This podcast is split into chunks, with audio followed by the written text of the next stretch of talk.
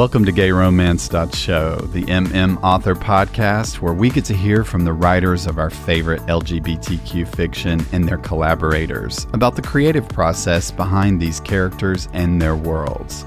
I'm your host, Slade James. It is Wednesday, September 26, 2019, as I record this introduction. This week, I have an interview with author Lucy Lennox, recorded two months ago on July 26, 2019, right after her novel King Me was breaking some records on the Amazon charts. We talk about that book's success in the interview segment, which is coming up in just a few moments. Before I forget, I want to thank you in advance for sharing the show with friends and leaving a review on iTunes. Both of those are entirely free ways you can support the show that will have a huge positive impact. I also want to thank you for pledging your support on Patreon. It demonstrates that you're enjoying the show and you want it to continue. That's very encouraging to me. I'd love to give you a grateful shout out on a future episode. So to find out how you can become a patron and support my time in producing more of these episodes, please go to patreon.com slash Slade James. You probably know Lucy Lennox as the author of sweet and steamy gay romance novels. Her two most popular series, Made Marian and Forever Wild, both feature big families of gorgeous gay brothers who all have their own love stories. Lucy also co authored the Twist of Fate series with Sloane Kennedy and a newer series called After Oscar with Molly Maddox. There are novellas and short stories and anthologies. If you haven't read any of her books yet, you are in for a real treat because there's a lot to binge. All of her books can be read as part of their series or as standalones. If you're looking for the best book to start with, she recommends Borrowing Blue. Lucy has also recently started the Gay and MM Author Network group on Facebook and is hosting the Page MM Author Education event in spring of 2020 in Atlanta, Georgia. When I started reading Lucy's books, I couldn't put them down. If there was another one in the series available, that was my next book. And the whole time I was reading these page turners, I was thinking, what magic is this? Like, this writer is clearly some kind of sorceress. I am captivated, laughing, crying, giggling, staying up until all hours of the night reading these books. Honestly, I think some of my earliest nudges to do this podcast began with thoughts of wanting to pick Lucy's brain about her creative process. She's always been at the top of my interview list and ended up being the first person I actually recorded. I was thrilled by how approachable and open she was to talking to me about her craft and this genre, even before we got on the phone. On the next episode of this show with Lily Morton, Lily talks about the positive impact Lucy has made on her own career and how she championed her books. And I know there are tons of other authors who say the same. I've talked to a lot of writers who describe Lucy as being incredibly generous with her knowledge and experience. If she has the answer to a question, she's happy to share it. Just this morning, I had a message from her about a podcast guest recording service she'd used for another show that is so much less BS than Skype. And knowing what a headache Skype can be for guests, because we talked about it, she passed it along to me. She knew it would be helpful to me in producing my shows. Lucy's spirit of collaboration sets a great tone for the whole author community. Speaking of Skype, I don't think Lucy would mind my telling you the day we recorded her interview was totally testing Mercury retrograde in a big way. As someone who interviews a lot of astrologers, I knew we were kind of asking for it and I was cringing a little bit. Lucy's internet was out in her office, so she was recording from a random spot in her house. I think we might have gotten disconnected or had some Skype issues. She described herself as being a little frazzled on that day, but you know, she showed up and she made the interview work for me. And I think the conversation is representative of who she is really down to earth, approachable, funny, smart, unpretentious writer, sharing her creative process with the rest of us. I felt like I was chatting on the phone with a friend who was giving me advice, and that's exactly what we want in a podcast interview like this. I hope you'll enjoy this chat with Lucy Lennox as much as I did. It was the summer of 2016. I'd never read a gay romance novel before. I just didn't know that was a thing. And um, I was, I had gone through a big, I've always been a big reader, and I'd gone through this big uh, phase of reading Pride and Prejudice variations, which I love. Um, and I got to the point where I felt like I'd read all of them. And so I asked a friend of mine who I knew through the quilting community, because I'm a quilter, um, for recommendations because I knew she liked steamy romance novels. And I was like, oh, you know, maybe I'll move to contemporary romance novels. And she recommended um, several books. One was Boss Man by Vi Keeland, uh, heterosexual romance. And I loved it. I loved the premise. It was really clever and funny. And when I read it, I thought, gosh, I wish I'd written this. It's just so clever and so funny. And and and just fun and steamy and I just wish I'd written it. I, I don't know why I had that response to it, but I just loved it. Something about it just sparked an interest in me. The same person recommended Try by Ella Frank. And so I read Try and I loved it. I'd never read gay romance before, like I said, and I loved it. And so I gobbled up all the gay romance I could get my hands on, and I just read a ton. And I li- I actually listened to a lot of audio too, and I listened to it on audio as well. Um, Sarina Bowen, the um, understatement of the year, and him and us, the ice hockey. I don't know. I can't remember if us was out yet or not, but um, I loved them, and so that was like in July. And my sister is an author. She's a young adult author.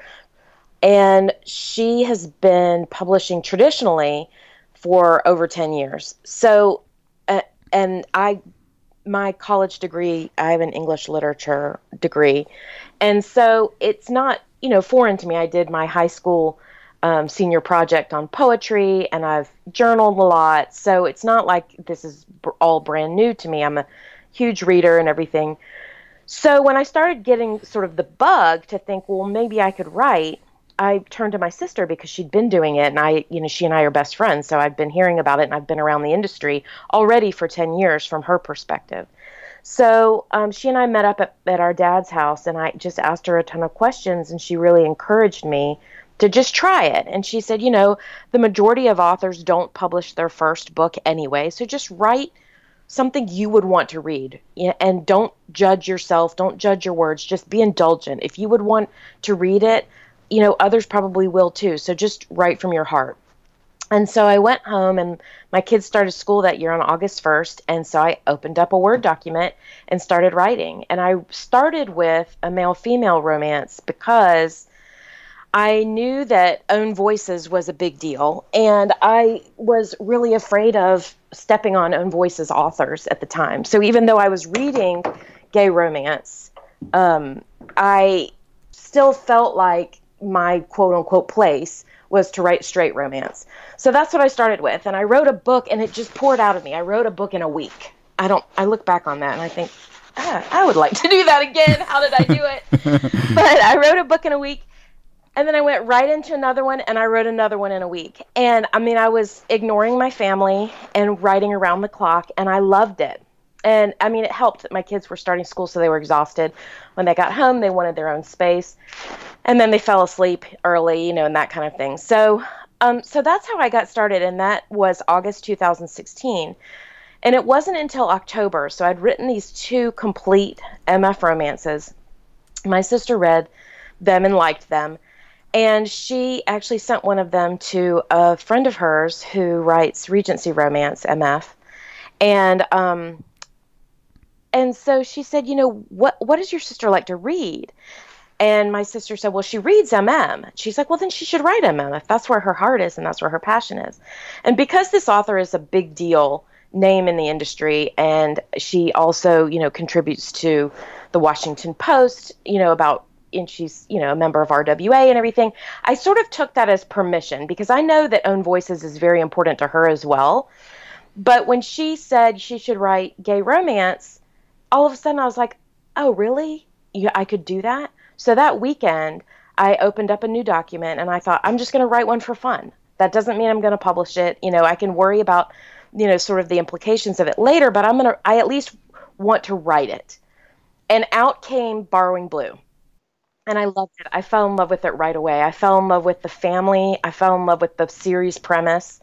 Um, and again, I think had I been thinking, oh, I'm writing something that I'm definitely going to publish, I wouldn't have done it the way I did. So I, w- I would have thought, it's not believable. There are all these gay brothers in one family. This is ridiculous. You know, I would have had all of this second guessing going on. But because I was writing it with the intent of it's just going to be me reading it, I was what my sister had advised. I was indulgent. You know, I wrote it the way I wanted to see it. And so when I finished it, all of a sudden I was like, this, this is the direction I want to go in. This is what I want to publish. And so um, that was in October uh, of 2016. And so I had heard a rumor that there was something that authors refer to as Kindlemas, which is basically when readers get Kindles and Amazon gift cards for Christmas. And there's this huge rush to buy ebooks, you know, right around Christmas, right after Christmas. And so I thought, I'm going to try and get as many titles out as I can and get some momentum going before sales die off, you know, after Christmas. I'm going to try and take advantage of Kindlemas. So I literally wrote around the clock. And a lot of people have speculated, looking back on it now, I totally get it. But a lot of people assumed that I did. Um, that I held back, that I'd been writing for years and I sort of stockpiled books in an effort to rapid release them. And I didn't do that. I I started Borrowing Blue in October. I published it November 23rd. Um, and I released Taming Teddy December 11th. And then I wanted so badly to get the third one out before Christmas. And that's when I um, got some outside help. I had a volunteer beta reader named Leslie who um, said, you know, oh, I love your books. I've just discovered you. Well, of course, she just discovered me because I had only popped on the scene. And she helped me. Uh, I put the book in Google Docs, and she and I worked on it together. Like she would, you know, sort of editing and you know suggestions and parts that didn't work or whatever. Just you know, standard beta reading stuff. And then I would go behind her and revise and fix it. And then she'd go behind me and make any additional comments for cleaning up and stuff. And I still had an editor, but that that is what helped me get it out. And so that book came out on Christmas Eve. So now all of a sudden, between Thanksgiving and Christmas, I had three releases. So that momentum really helped because all of a sudden people were like, who is this? All of a sudden, there's new name and there's three books out, boom, boom, boom.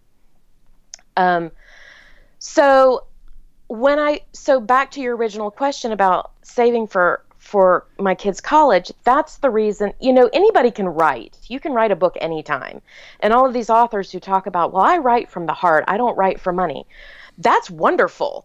Um, and I hope that you're giving away your books for free if you're not writing for money.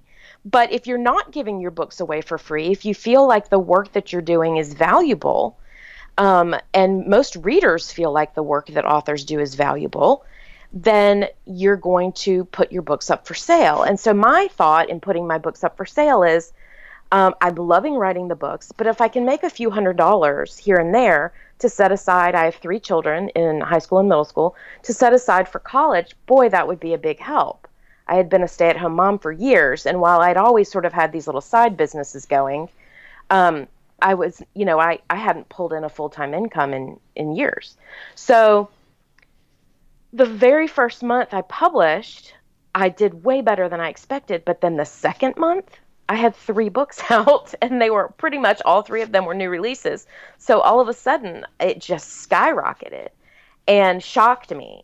And so um, I look back on it now from a very different perspective because at the time, I wasn't in the know. I wasn't in the community. I didn't have a Facebook. I had a personal Facebook account. I didn't have a reader Facebook account. I had never followed authors on Facebook. I had never interacted with authors on Facebook. I didn't know that was a thing that people did. To me, it was like, oh, I buy the book, I enjoy the book. Maybe I leave a review on Amazon. Maybe I catalog the fact that I read it on Goodreads, and that's it. I, you know, I, I, well, having said that, there are a few authors over the years that I've written an email to just to say, oh my gosh, your book had an impact on me, and I just wanted to thank you for putting it out there in the world. I know I've done that a handful of times. But other than that, I didn't know that readers interacted with authors on a regular basis on social media. So the day that I published Borrowing Blue was also the day that I signed up for a Facebook account with my author name.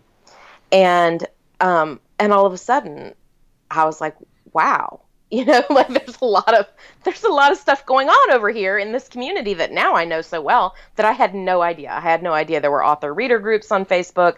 I didn't know there was marketing on Facebook for that kind of thing. Like it just was not that wasn't something I was aware of. So um so that was a huge bonus for me getting this online community in addition to writing the books of my heart, being able to put them up there for sale and make some money on them, but also the the friendships, the other authors, the networking, the reader feedback, seeing readers enjoy new releases and really get into the world that you're building, like that's been amazing. So do you think if you had planned and masterminded all of this in advance, that you would have been so much more psyched out and in your own head and probably unable to pull all that off. Like it kind of feels like the fact that you just did it without thinking about it was the big blessing. Yeah, I definitely agree with that. And so, what happened after that Christmas, after I got those first three books out, is I took a breath and started doing really stupid things like reading reviews and looking on Goodreads to see what people were saying. And that is crushing. Um, it can be. It can be crushing. Um, when you are first writing your first book and you don't have any feedback yet, it's hard because you have no idea how well you're doing. But at the same time, the sky's the limit. But once you start getting feedback, and I don't just mean negative feedback, uh, positive feedback as well can be um, debilitating. And and I'll give you some examples of that in a second. But um, once I started getting that feedback, positive and negative, there were so many voices in my head that I spent the entire following year trying to talk myself out of listening to those voices. I spent time trying to learn how to become a better writer which also can put those voices in your head because now you have industry professional voices in your head telling you the way you should structure your novel, telling you the pace you should be writing books at, telling you, you know, the type of editing you should be doing and all of these other things. And I remember being so hamstrung by it that my sister said and, and I've since seen it a million times online that Stephen King wrote a book on writing I think it's called On Writing. And Stephen King said, write with the door closed, edit with the door open. And so what he means is don't let anybody in. Don't listen to those voices when you're writing. When you're revising or editing, um, he probably said revising, not editing. But when you're revising, yes, think about your readers, think about the market, think about rules. That's fine. But when you're first getting the book out there, you're not going to get the book out there if you're putting it through these filters to wash it down. You're going to end up with this watered watered down, you know, version. And I because I write humor and people sometimes ask me how do you write humor? The the advice that I give people about writing humor is a, lot of what humor is is having the guts to leave it on the page. Most of us can write something funny but then we judge ourselves and think, well, that's not funny. That's stupid. That's corny. That's dorky. I'm going to delete that because everyone's going to think I'm an idiot. And so writing humor just means having the guts to leave it on the page. You already wrote it. I mean, a lot of us have already written it. But, um, and it's so it's the same way. It's the same concept behind not letting that judgy voice dilute the words that you're putting on the page and yeah, absolutely. Had I known more going into it, but you know, having said that, I did know a lot going into it because, like I said, you know, I, I'd been there with my sister and I'd already learned so much about writing and about publishing and the industry through just being present for her career for the past 10 years before that. So, so it's hard to say, but yeah, once you start getting judged, so I'll, I'll expand on even positive feedback. Um, so in those early days, and you mentioned Aunt Tilly earlier, but in those early days of writing the Made Marian series, I got a lot of feedback about Aunt Tilly and the ladies. And they weren't intentional at all. Um, like Aunt Tilly, I put into Borrowing Blue only because I wanted one person in that crazy group to call Jeremy out on his bullshit. Okay, so you've got the ex who's trying to make Blue jealous with this new guy. And the ex is an asshole, and what's he even doing at that wedding? Well, he's at the wedding because he's family friends. And, you know, I was born and raised in the South. And in the South, your enemy comes to your wedding because they're longtime family friends, and it would be rude not to invite them. Exactly. But, um, so because I, you know, a lot of reviews. Well, he would have never been invited to that wedding. Oh, yes, he would have. but, um, but anyway, so he's there, and he's an asshole, and I wanted somebody without a filter. And so I thought, who would not have a filter? And it's, you know, the person who's had a full life and has learned not to give a shit about what other people think anymore. And so that's where Aunt Tilly came from. And then I, you know, sort of gave her a crazy crew. But um, but in those early days, I had reviewers who loved Aunt Tilly and the ladies. They wanted to see more, more, more, more, more. And if a book didn't have enough Aunt Tilly, I would get dinged for not having enough of the old ladies. But then similarly, I had people who hated Aunt Tilly and the ladies. they thought they were over the top and unrealistic and ridiculous. And if I could just write a book without the old ladies, that would be fantastic. And so so one of the early lessons that I had to learn, and I'm still learning it. I mean, this is not something that just gets fixed ever, is that you are never going to please every reader. And you are never going to put out a book that only has wonderful, glowing reviews. Um, and so you can make one stylistic choice that enlivens a reader and makes them think this is the best book ever, and the exact same stylistic choice pisses a reader off and makes them never want to read you again. And so you have to decide am I going to take out this decision completely? In which case, we go back to the fact that you, you're now watering down your story from one of the things that makes people love it so you sort of have to decide which camp am I on. And I could have, you know, I could be in the camp that's like, you know what, you're right. I don't like the old ladies. I'm not going to write them anymore. And and go towards that camp and disappoint, you know, the readers who love them. Or you can go towards the camp of, you know, or you can try and split the difference, whatever. But so an example of where even positive feedback can be debilitating is when people say, um, when people write a review that says, Lucy Lennox is a one click author for me. Every book she writes keeps get be- getting better and better. Mm. That is really hard. that is a really high bar. So recently I released Doc and Grandpa's story, Wild Love, the one that's set in Vietnam. And I put off writing that book for so long because the expectations were so high. And people would say things in my reader group like, oh, I know she's going to, yes, it's really tough. It must be really tough to write the book now that all of us have such high expectations, but I know she's going to exceed all of our expectations. and like, I love that because that shows such confidence in me and it's so flattering and that's wonderful. But like, you can't always surpass expectations because you just can't. I look back at some of these authors who've written these amazing books right out of the gate. Um, what's one of them? Um, oh gosh, Eat, Pray, Love was that Elizabeth Gilbert, I yeah. think.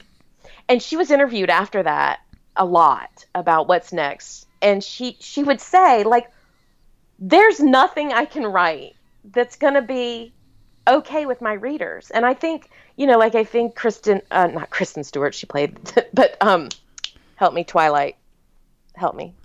Who wrote Twilight? Stephenie Meyer. Stephenie Meyer, yeah. Stephenie Meyer. Okay, so when she wrote Twilight, she wrote an amazing science fiction book. I'm not, I'm not a big Twilight fan, honestly. I just read the first one and I it wasn't really my thing, but she re- wrote an amazing sci-fi book called The Host. I love that book. I loved it. My husband loved it. We loved it.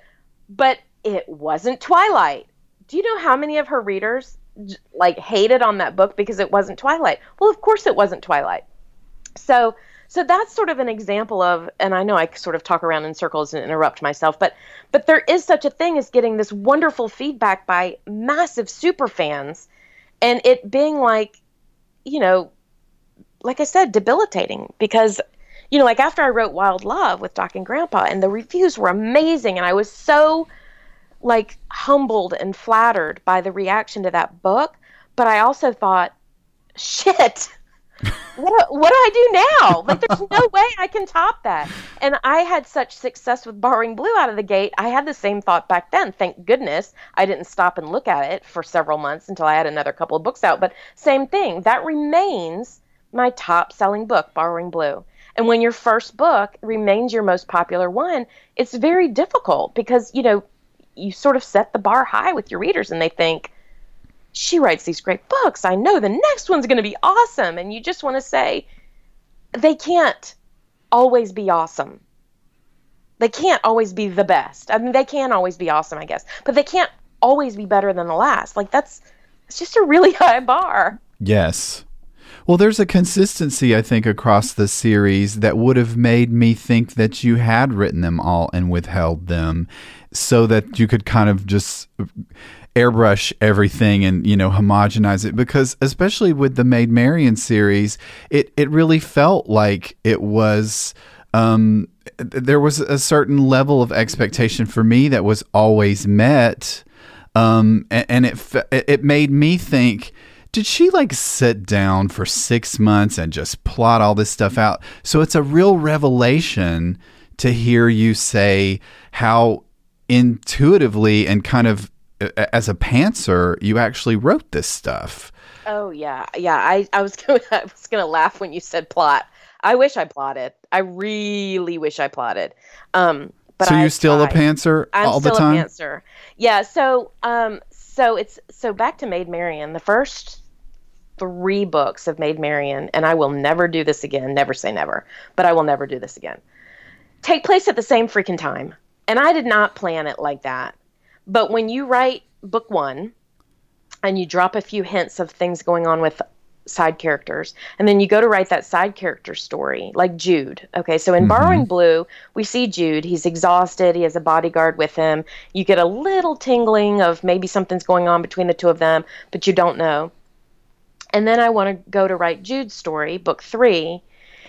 And i have to cover that time to explain why was he downtrodden during that visit. And so I backed that story up to make that happen. But now I have to match up all of the events and all of the timing, and I can't have them get together in their own time because that might not work with when they come back and see Blue again or whatever. I can't remember now. Mm-hmm. But that was really difficult, and it was three of them. It was Teddy, mm-hmm. it was Blue, Teddy, and Jude all take place at the same time. So that that was so I had to reverse engineer it after the fact, which was not easy. Um, now, having said that, do am I still a complete pantser? So the way it works now is I write about two thirds to three quarters of the book, and then all of a sudden I know what I'm doing. And so I write in Scrivener, and so I have the chapters in a bar in a column to the left, and I put my own little chapter names on them um, that indicate what happens in that chapter. So it makes it really easy for me to navigate and click back to, you know, the scene with the bicycle in it or whatever. I might call that the scene with the bicycle in it or the first time they have sex. I usually, you know, name it that so that I know where that first sex scene is so that I can go back to it because it's usually, you know, a, a pretty big deal moment. And so when I get two thirds to three quarters of the way through a book now, I can see it. I can see what needs to happen because I know what the HEA is and I know what the big gesture is at the end usually. And so to get from you know where I am partway through the book to the end, I start to I get to a point where now I know the chapters that are probably that probably need to happen to get us there. And so what I'll do is I'll go title up those blank chapters with what I think needs to happen in each. Now, I don't necessarily end up writing it that way, but it gives me a guideline for what for the direction it's probably going to take for the rest of the book. That's the closest I come to plotting um, with my solos. Now, when I collaborate, it's different just by na- virtue, you know, of the nature of collaboration. Um, it's while I do still pants a little bit with collaboration. I'm not a little bit, a lot bit. And both of the authors so far, my sister and Sloane Kennedy, who I collaborate with, um, are open to this. They both agree with me that sometimes, you know, if you are writing and your fingers take you off in a different unexpected direction, sometimes that's where the best stuff comes in. Mm-hmm. So they're both totally open to that. But when you're writing with another person, you know, you do talk talk through like what do we want to have happen in this book. I mean, it happens differently on different books. So sometimes with Slim, we'll say, okay, this is the general plot, um, but we're not really sure what happens in the book, other than in general, you know, we want it to be about this. Um, and then what we do is we talk on the phone or over Messenger and say, okay, so what's the first scene? Or what's the first chapter or the first scene? Uh, and who's going to write it?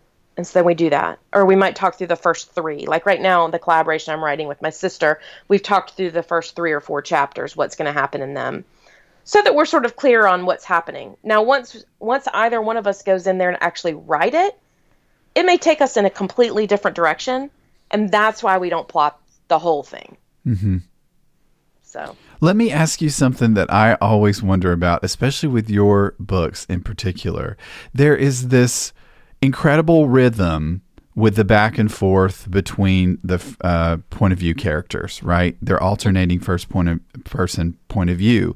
And it often happens within the same event that there will be multiple head switches, you know, like, and I always wonder do you have like a word count timer that goes off that you're like, okay, that person's talked for 8,000 words. Let's just switch yeah. to the other guy. Tell me about how you do that because it seems really effortless when you're reading it, but I have tried it and I find it very challenging.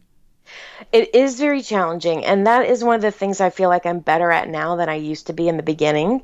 Um, so I, yes, I do usually have a, a chapter target um, in general. So in general, my chapters are anywhere from 1,500 words to 3,400 words in general. Um, I try not to have them as short as 1500 words. So, like, my ideal chapter would be more like 2200, 2400 words. If I'm getting to the point where one chapter is like pushing up on 4000 words, it's time for a switch. Not everybody feels the same way. Like, when I write with my sister, she's like, why? If, if you're feeling comfortable and the words are coming naturally, why?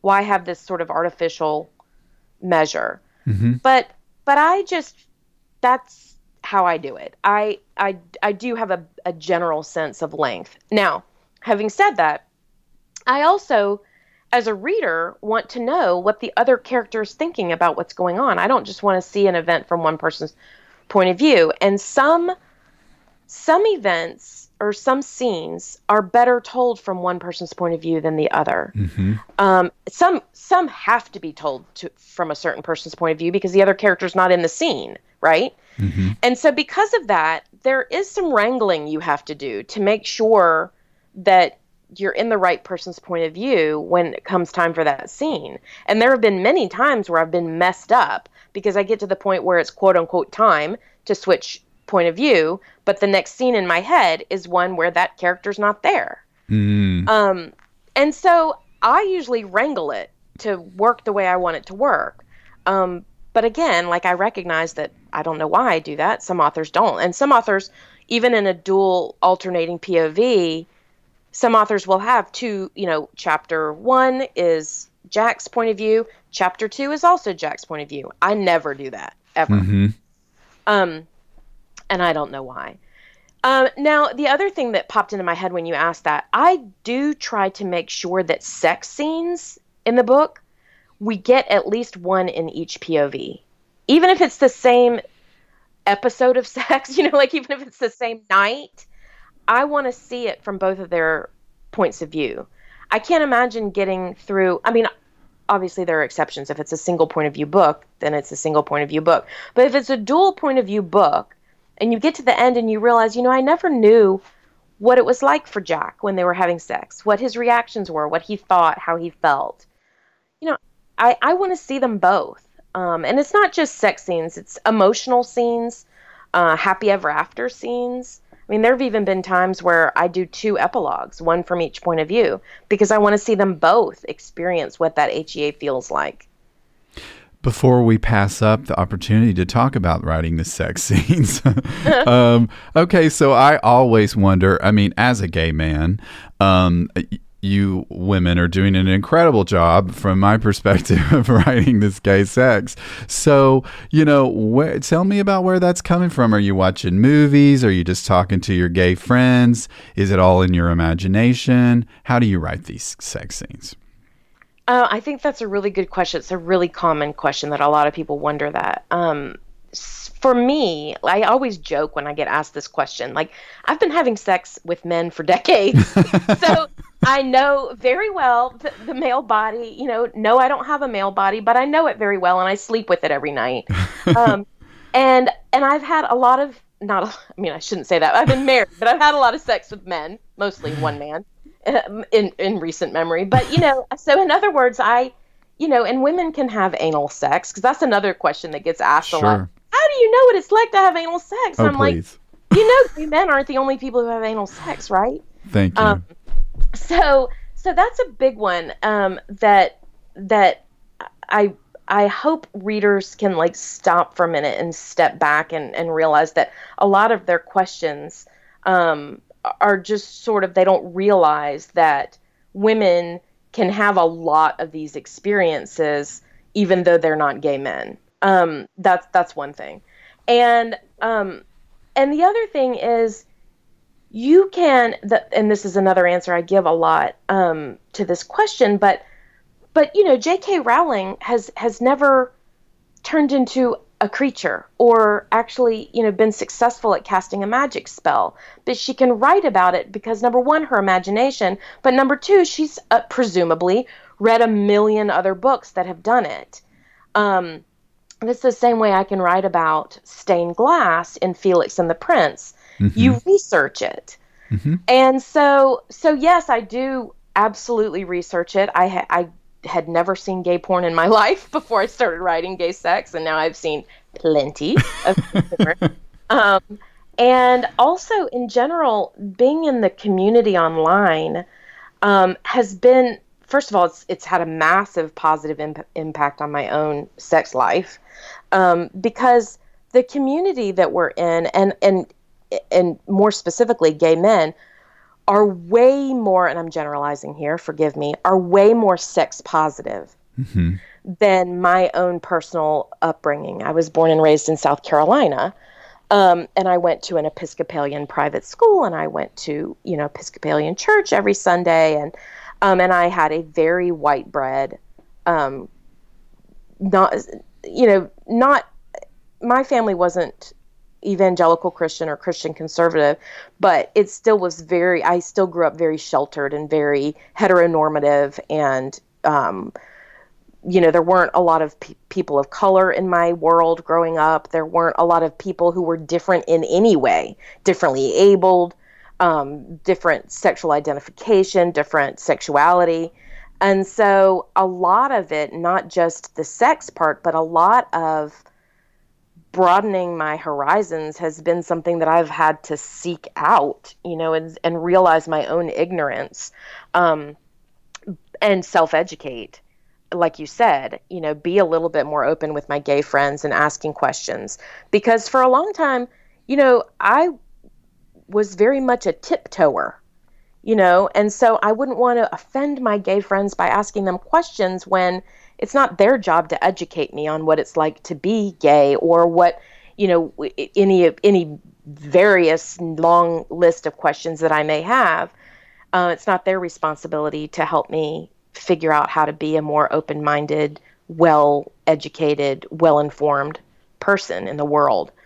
Um, so it's been very beneficial to me personally, not just as an author, but personally, to be in a community of people who are so much more open and brave and outgoing about gender identity, um, sexuality, and and not even just dealing with that, just you know what it's like to be a person of color in the world, what it's like to be um, somebody who lives in a different part of the world than the U.S. because the U.S. is so nationalist and so I know that I've kind of gone off on a tangent there, but but back to the sex part. Um, so yeah, I would say it's a combination of my own experience, uh, my imagination, books that I've read, you know, other gay romance novels that I've read, which I I try to be more careful of that though, um, because I have also read a lot of gay romance novels that, in my opinion, get gay sex wrong. Um, like for a long time, um, I would notice that you know when authors talk about like anal sex, for example, as painful, super painful. It's always painful. It's always painful, mm-hmm. and that really bothers me because it's not always painful, and it's not painful for everybody. And so um, so I try to be very mindful of not taking my knowledge of something from a fictional world, right. in a fictional universe. Um, and I hope nobody is is doing that w- with mine either. Um, but um, but yeah, I mean, there's so much information. People are, you know, there's there's all kinds of information on the internet now. There's YouTube videos on douching, and there's you know blog posts on um, you know what it's like to have Grindr hookups multiple times a day every day and and what you have to do is just be super mindful of the fact that there is no one truth mm-hmm. you know mm-hmm. there is no one gay man's story mm-hmm. um, and so you know that has also helped me on the flip side you know if i get criticized for well that's not how gay men are you know and then i'll have a gay male reader say well that's how i am. Mm-hmm. Um and then the fact that you know another thing that i always like to talk about when this subject comes up is this is a romance novel. So my goal here is not to write about realistic sex because in realistic sex you know there's all kinds of shit that happens that we don't want to read about in a romance novel you know? And you know i've been married for almost 20 years so uh, you know my sex is very different sometimes than the sex that you might want to read about in a romance novel um, and that's another thing that people need to, because you know sometimes you'll hear, well, how come that you know nobody ever talks about douching and nobody ever talks about this, and I'm like, you know, nobody ever talks about having diarrhea in a romance novel either. There's some things, you know, we don't often talk about flossing in a romance novel. There are just certain things that, and and those are all judgment calls that every author has to make. Because some author may say, I would like for this to be more realistic, and that's a wonderful choice for them and there may be certain titles that I decide to do that with for different reasons. But you know, that's that's every every person's own, you know, every author's own choice and every reader's choice as to which authors they feel like creates the world that they want to believe or that they want to spend time in. I feel like you are starting to branch out in the types of books that you write, even within this genre. Um, obviously Forever Wild was a historical novel. Um, and so that had to have a different process. I understand that King Me is a, a, a more of a thriller, correct? Um, yeah, it's a heist novel. Heist novel, yeah. And so, are there other types of books like that that you're excited to write? Like types of books that you haven't written yet? Um, that's a good question. So one of the things that I I love heist movies, and that's why I wanted to write a heist. Um, but I because I'm not a plotter, it's like I was talking to May Archer, and she's a plotter. So we I always ask her advice on plotting. I'm like, you know, this is a heist novel. Maybe I ought to have an idea of what happens in it before I start writing it. And so we get sort of partway through the conversation. She's like, wait, wait are you telling me that you've written a heist novel without plotting it ahead of time? and I'm like, well, yeah, that's why I'm having this problem here at the end, you know, because certain things need to happen and I can uh-huh. envision the scene, but I didn't do whatever required, you know, whatever setup was supposed to get me here didn't happen. And now I have to go back and put it in, and I don't know how to do that. Um, so it's a lot more um, there are certain so to answer your question there are certain subgenres that i would like to try but they don't necessarily speak to my strengths so one of them is mystery i love reading mysteries um, i love um, jack reacher novels i love um, longmire craig johnson's longmire series uh, cj box does a similar uh, game warden based mystery series set out west. They're they're very and William Kent Krueger does one um, set in Minnesota or Wisconsin, but they're they're very uh, outdoorsy lawmen mystery type series. I would love to write those. Um, We're recording this at the end of July 2019. King Me came out a couple weeks ago. It had some major mile- milestone moments. So I know that for a hot second, as you said, it was number one across all of romance. Talk to me about how how high did it go in the overall Kindle store? Um, I I know it got to 25. I can't remember if it got higher than that. Sloane and I had a book that got to 19. Um, so it's not my highest, but Okay. it is. But I I don't know of another gay romance. There there may have been one, but I don't know of another gay romance that was ever number one in contemporary romance um, in the Kindle store. Um, so when I saw that, I flipped out. I mean, because it- yes, it's very, very exciting for me, but as a reader, it's very exciting for gay romance. As a human being, it's very exciting to me for equality. Um, because and and I feel like there's a lot of power in this genre and publishing in this genre because I do feel like because a lot of the readers in this genre are heterosexual women, um, I feel like I'm a I'm a pretty average. Um, that's not the right way of saying it, but I think I'm a pretty standard representation of um, of the majority of our heterosexual female readers, and a lot of other women are probably like me and they don't know what they don't know and they're trying to change and they would like to have more exposure to different kinds of people in the world but they grew up very sheltered like me. And so i feel like you know getting women to obviously you know gay men reading gay romance is fantastic and that's a given. That's wonderful. But i think getting heterosexual women to cheer on two men getting together and falling in love can have a massive impact in our society. I hope. Maybe that's idealistic of me. I see, like when I'm in your readers community and um, and reading the posts in there, as a gay man, what I see are all those allies, the girls that were our friends in school. I see all the potential mothers who are gonna raise gay sons differently. And, Yes. and and and raise straight sons differently. Yes. so there is you know there's feminism and there's humanism and you know that brings me to kind of more of a deep question um you know what do you hope to contribute to literature what do you hope that your legacy is if you are like jane austen and 300 years from now people are reading the Made Marian series what do you hope that the impact is with your books You know, you you mentioned that um, earlier, and I can't remember if it was in our email or what. And I, the very first thing I thought of was the short term impact. To me, it's the short term impact that I would like to have based on what's going on politically in our world right now. I would like to do exactly what you just said. I would like to make different kinds of relationships and, and not even i mean i write gay romance so i'm but that's not to say that's what i'm always going to write. Um, I, I may end up writing lesbian romance. I may you know who knows? And i've written bisexual romance.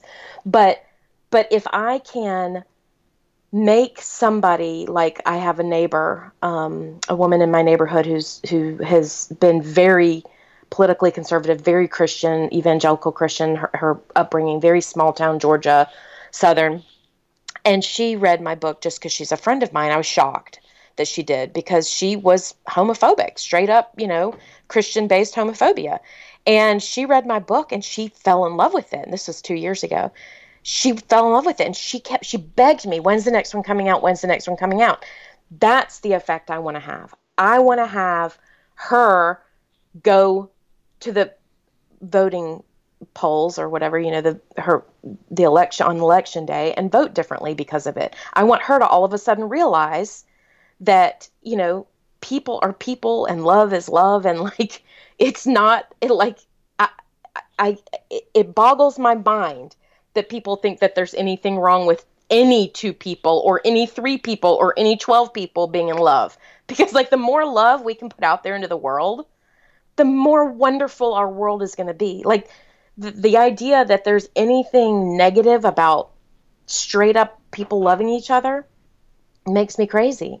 So that's my hope. My hope. My hope is that I can change people's opinions when they go to the polls because to me, that's how our world can actually be changed moving forward. And that's a much more short term thing, to, in my opinion. Yeah, I like that. It's needed now. Yes, yes, exactly. And like you said, you know, and and that it will affect them as they're raising their children, and that will affect them as they're standing up for somebody in a conversation. I hope it's my hope that it affects somebody when they hear a homophobic joke at a cocktail party that they're not just going to sort of laugh uncomfortably. I, uh, over the years, you know, with gay activism, and, you know, you always feel that you're not being as active as you could be.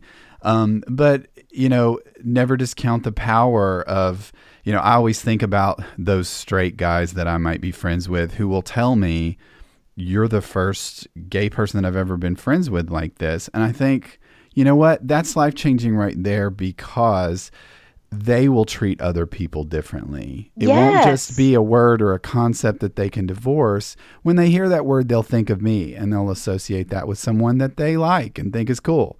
And exactly. so what you're talking about is, you know, changing hearts and minds one at a time.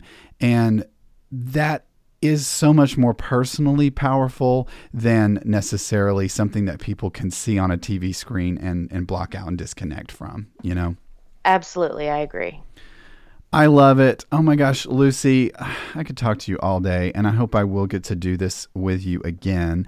Definitely. Make sure um, and tell everyone where they can go to find you online.